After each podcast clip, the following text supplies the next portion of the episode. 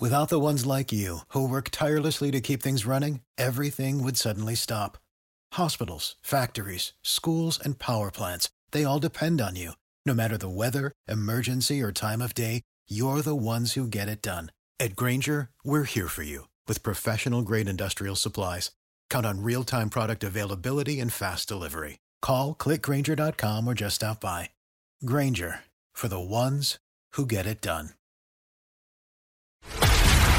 This is a News.com news flash. A Las Vegas teenager who was sticking up for his friend against a group of bullies has died after being severely beaten. Jonathan Lewis Sr. told media outlets late last week that his son, Jonathan Lewis Jr., 17, died at University Medical Center from injuries he sustained in a fight earlier in the week, News.com has learned. We're all just trying to process this, Lewis Sr. told the Las Vegas Review Journal. The whole family is in shock. According to the family, the attack took place on Wednesday, November 1st, when Lewis' smaller friend was attacked after a mob of 15 kids stole something from him. One of his smaller friends had something stolen by this group of 15, and they threw the small boy in the trash can, and our son confronted them, and he was attacked, a GoFundMe page created by the family states. Video of the incident, posted to X by National Conservative, shows Lewis confronting one of the bullies before throwing a punch.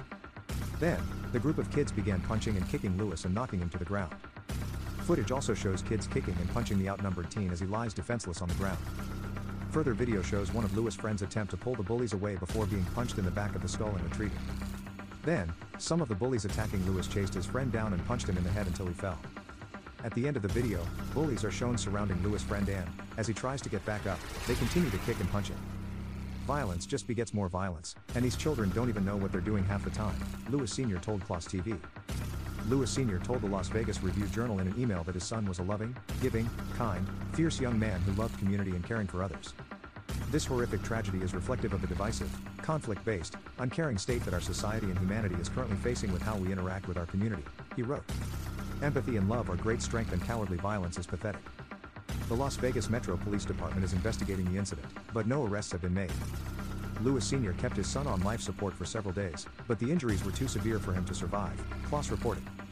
I just love my children with all my heart, and it's just unimaginable that we could ever come to this point, Lewis Sr. said.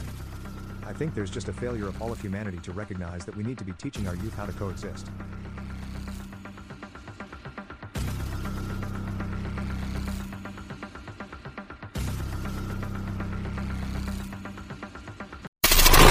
Knowledge. Knowledge. Unfiltered. Unfiltered. News.com. News.com. News.com. News.